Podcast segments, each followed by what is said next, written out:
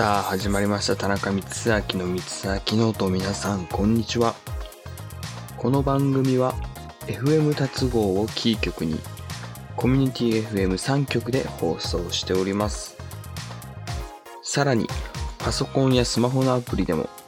こちらのラジオを聴くことができます。パソコンやスマホでの聞き方は各局のホームページをご覧ください。また放送の翌日以降に田中光明公式 YouTube チャンネルにて配信も行っています。この番組へのメッセージは光明ノート番組公式ホームページから投稿ができます。僕こう見えてというかそう見えてたらあら申し訳ないんですけど結構こう鼻が詰まっちゃう体質で冬とか特にこう鼻声になりやすくて、まあ、風邪予防はもちろんなんですけどそれこそライブ前だったり、まあ、歌う前の夜とかはこうあのー、商品で鼻に貼ると鼻腔を広げてくれる、えー、テープがあるんですけどもうそれを初めて使った時は衝撃を受けましたね。あの何、て言うんですかね。こう息のしやすさとかもうこうやっぱり鼻が詰まった夜なんか特にこう寝にくいじゃないですか、えー、それが僕の場合はこのテープを使うとぐっすり眠れたのであの僕も私もこう鼻詰まりがひどくてっていう、えー、方がいたらですね是非鼻腔を広げるテープありますので、えー、使ってみてください、えー、それでは今日も早速やっていきましょう。どうぞ。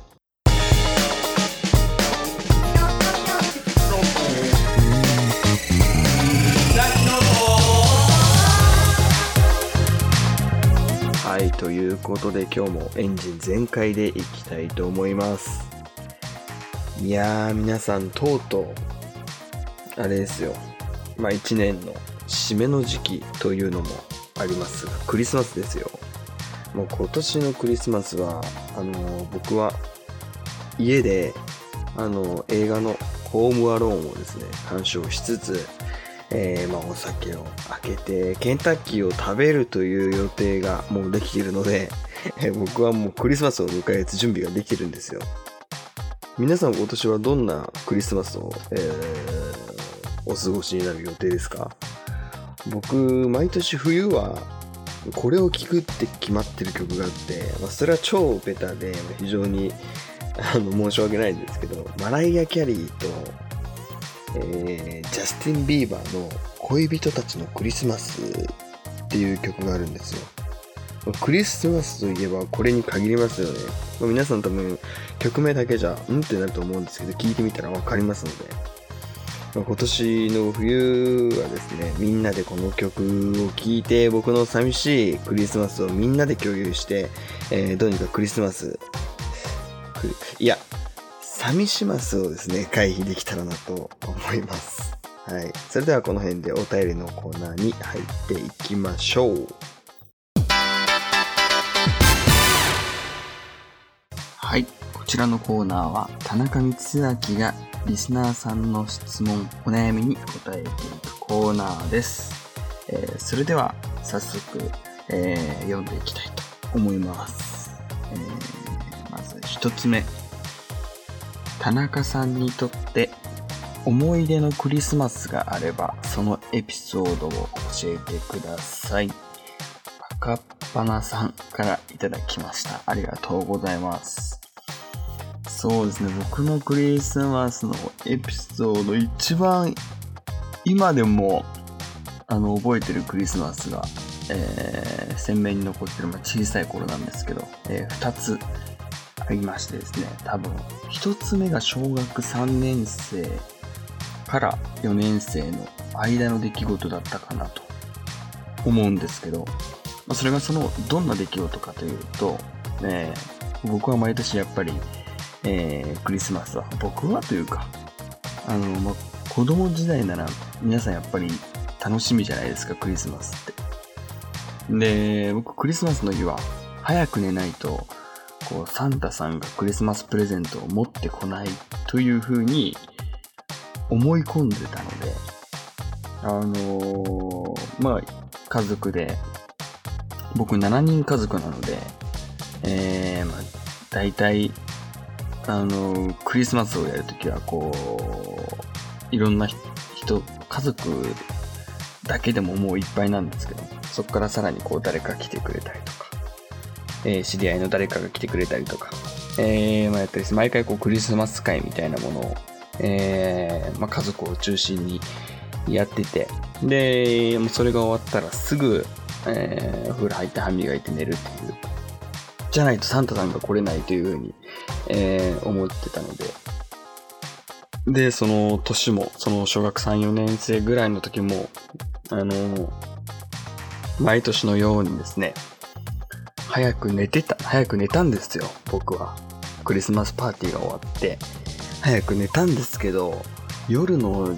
まあ、大体12時過ぎ、1時ぐらいかな。起きたらまだ、頭の上にクリスマスプレゼントがなくて、あ、まだないんだと思って、なん、まだな、まだ届かないのかなと思って、こう、サンタさん来ないのかなとかいろいろ考えてたら、隣の部屋でなんかこうガサガサ音がして見に行ったら、兄ちゃんたちが起きてたんですよ、ゲームしたりとか。こう、ちょっと騒ぎ気味というか、やってて、僕はもうそれにこう泣きながら怒って、クリスマスのプレゼントが届いてないのは、みんなが起きてるからだって言って、もうわめき散らしてですね、早く寝てほしいという一心で、こう、みんなに早く寝てくれ寝てくれって促してたんですけども、それで大泣きしてたんですよ、僕は。自分の部屋で。もうサンタさん来ないのかもしれないと思って。で、泣いてたら、そしたら、こう、兄ちゃんが奥の部屋からですね、え？クリスマスプレゼントがこの部屋に大量に置いてあると？奥の部屋に、えーもう一つ部屋があるんですけど、僕はそんなバカなと思って見に行ったら、その部屋に本当にこうクリスマスプレゼントが山のように、えー置かれてて、まあみんなが起きてから奥の部屋にサンタさん置いたんだと。まあ僕さっきまで大泣きしてたんで、えーちょっとこう照れながら、嬉しがりながら、でも恥ずかしながらっていう、こうも本当よくわからない感情で、こう、まあ、照れ隠しですよ、要は。だって、5分前まで泣いてた自分が、ちょっと、嬉しい気持ちをすぐにはパン、なんだこう、ポンって出せないので。で、っていうのが、えー一つの冬の思い出で、で、二つ目が、なんか、あの、これは僕の家庭で決まってたのかわかんないですけど、まあ、小学校6年生ぐらいの、えークリスマスですかね。まあ、このラジオ毎回僕の母も聞いてるので、ちょっと話しづらいちっちゃ話しづらいんですけど、まあ、ラジオという、あの、こういう、なんていうんですかね、放送に乗せて、ちょっと、あの、言えるのも、まあ、いい機会だと思うので、まあ、小学校6年生の頃かな、これは。僕が小学校6年生の頃にですね、えっ、と、あのもうさサンタ、もう今年もサンタさんが来るぞと、えー楽しみにしてたクリスマスが、えー小学6年生の、えー冬に、えー来たんですけど、で、その日の夜もなかなかこう、えークリスマスプレゼントが届かなくてですね、えーま、そしたら夜中にあの母がこう帰ってきて。でなんかこうちょっとニヤニヤしてるというか。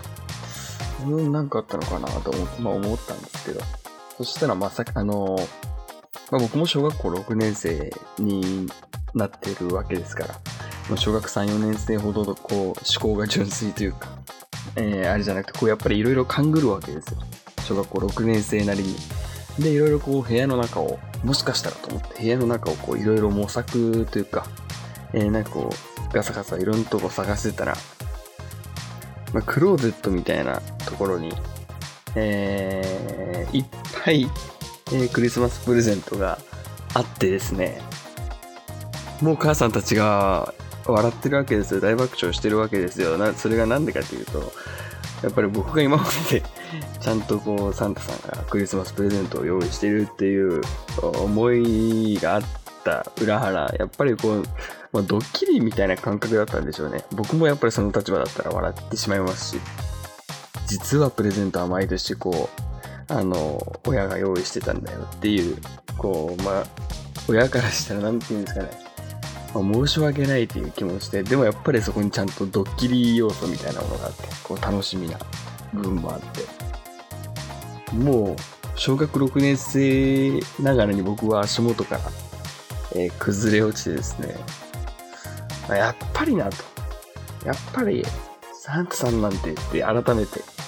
まあ、そこで思ったんですけど、本当はサンタさんっているんじゃないかなと思ってる部分も根はあったので、まあいろいろそういうことがありまして、もうこれがその二つ目のクリスマスプレゼントの、えー、思い出というか、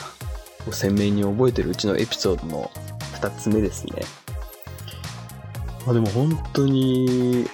なんか僕毎年プレゼントも本当に、えー、嬉しかったんですけど、あの、そのプレゼントを包んでる、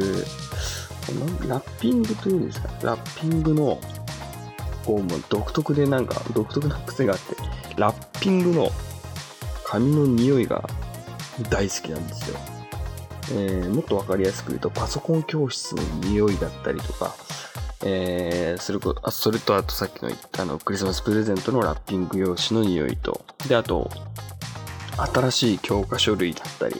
ノート類だったり、まあ、自由帳だったりの匂いがものすごい大好きで、なんで僕がそれが大好きなのか自分でもよくわかるんですけど、なんかとにかく、こうずっと匂いを嗅いでたい感じの匂いがし、あの、いい、いい匂い、いい匂いではないんですよ。なんて言うんですかね、ずっとこう嗅ぎたくなるような匂い。まあそれがいい匂いなんでしょうね、多分自分が思ってるということは。っていう、もう本当に毎年その紙を捨てきれずに、そのクリスマスプレゼントを包んでた紙を捨てきれずに、こう匂いを嗅いじゃうという癖があるんですよ。本当にいい匂いなんですよ。多分、僕以外にいてくれたら嬉しいなと思うんですけど、そういう、こう、あ、新しい教科書の匂いわかりますとかちょっとこう話脱線しちゃうんですが、新しい教科書ってやっぱり、あれですよね。最初は大切にするけど、後々結局汚くなっていっちゃうっていう、っていうあるあるの話ですけど。はい。まあ、今日はちょっとこのクリスマスエピソードでちょっとお時間が来て、えー、しまったんですけどですね。えー、また、えー、次回、えー、いろんなトークをしていけたらなと思います。このお便りコーナーを通じてですね。はい。えー、以上、お便りのコーナーでした。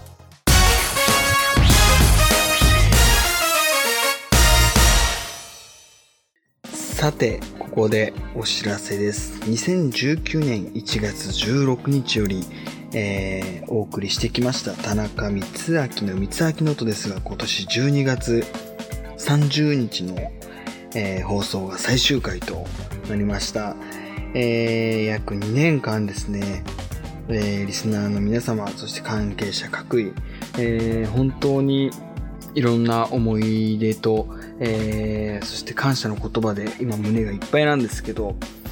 えー、本当にこう、東京でですね、えー、奄美の、えー、方々がこうお店をしているところにこう、光秋ノートを通じてインタビューさせてもらったりとか、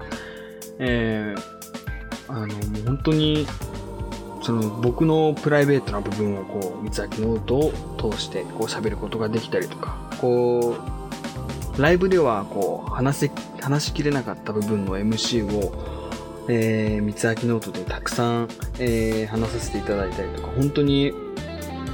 こうも自分自身の、えー、鏡のような、えー、番組でした、えー、皆さん本当にありがとうございます、えー、ぜひ最後の放送までお付き合いください。それではまた来週お会いしましょう。お相手は田中光明でした。バイバイ。